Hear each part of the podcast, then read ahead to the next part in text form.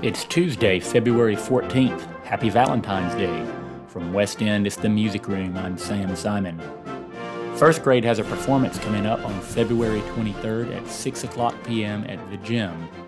I always like to demonstrate musical concepts and skills that the students are learning during these events, and this time our emphasis is meter.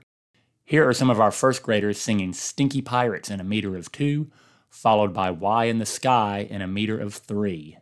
We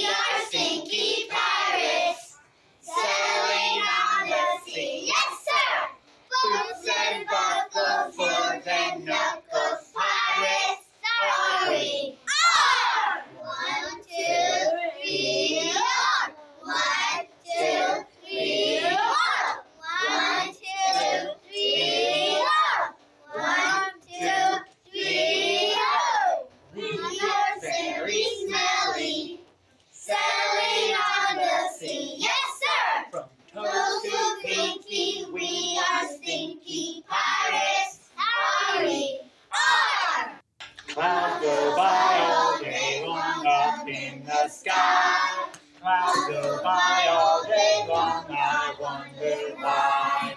Look up, look up, Clouds in the sky, look up, look up, I wonder why. Sun shines bright all day long up in the sky. Shining bright all day long, I wonder why. look up, look up, Sun in the sky,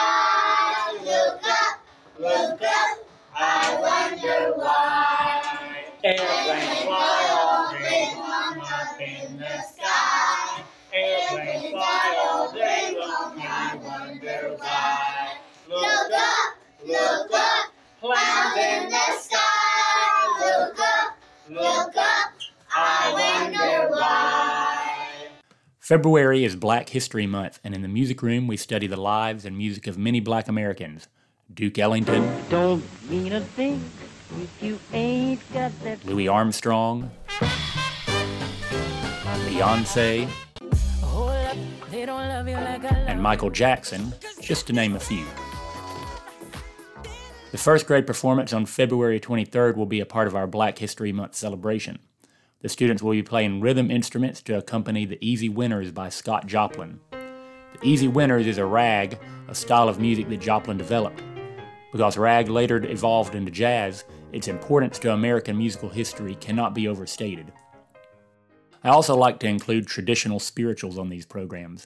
Spirituals are important culturally because they demonstrate the incredible faith of a people who faced unimaginable hardship, and they're important musically because they developed into later styles such as blues and swing. Here's a spiritual from this year's program Ride the Chariot.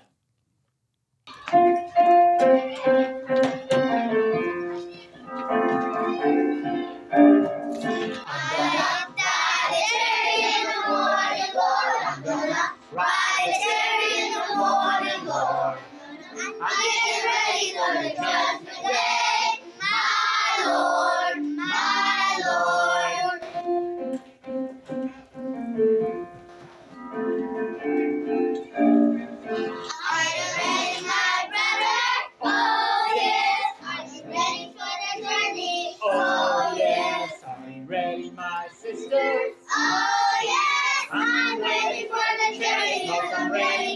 go. I'm gonna ride chariot in the morning, Lord. I'm gonna ride chariot in the morning, Lord.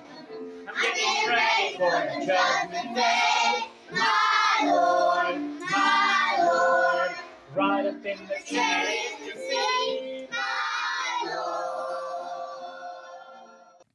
Let's take a look ahead now because next month we will be participating in March Mania. In this tournament, presented by the United States Marine Corps Band, 32 marches will compete against one another for voters to decide which one will be crowned the year's champion march. Let's turn to our chief March Mania correspondent, Jaden, to talk about this year's tournament. Jaden, first let's talk about the structure of the tournament itself. What's different this year? Well, this year's matches will take place on weekdays only, so the first two rounds will feature two matches daily. So in the past they had matches on the weekends. I guess participation was lower. Yes, for those participating at school as we do. We would miss the weekend matches, so this year all the matches are scheduled for weekdays. Okay, and how about the marches in this year's lineup? What do you notice? Perhaps most notable is absence of last year's winner, Wildcat March. But that's fair since that march won last year, they want to give a different march a chance this year. Now, there are no John Williams marches this year, correct? That's right. I know that's a disappointment for some. The John Williams March have done very well in the recent years, but have never won the championship.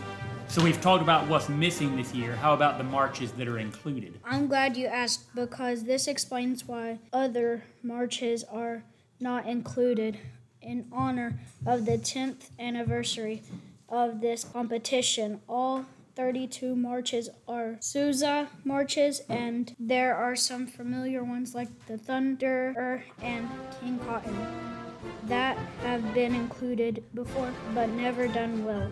And finally, what is your prediction for this year's champion? Semper Fidelis is included again this year. It usually does well but has never won, even though it is the official march of the United States Marine Corps. I think that this might be its year. Thank you, Jaden. We'll check in with you again next month. And that's it for today's show. I hope you'll subscribe to this podcast to hear new episodes as they're released. Dum spiro spero, and thanks for listening.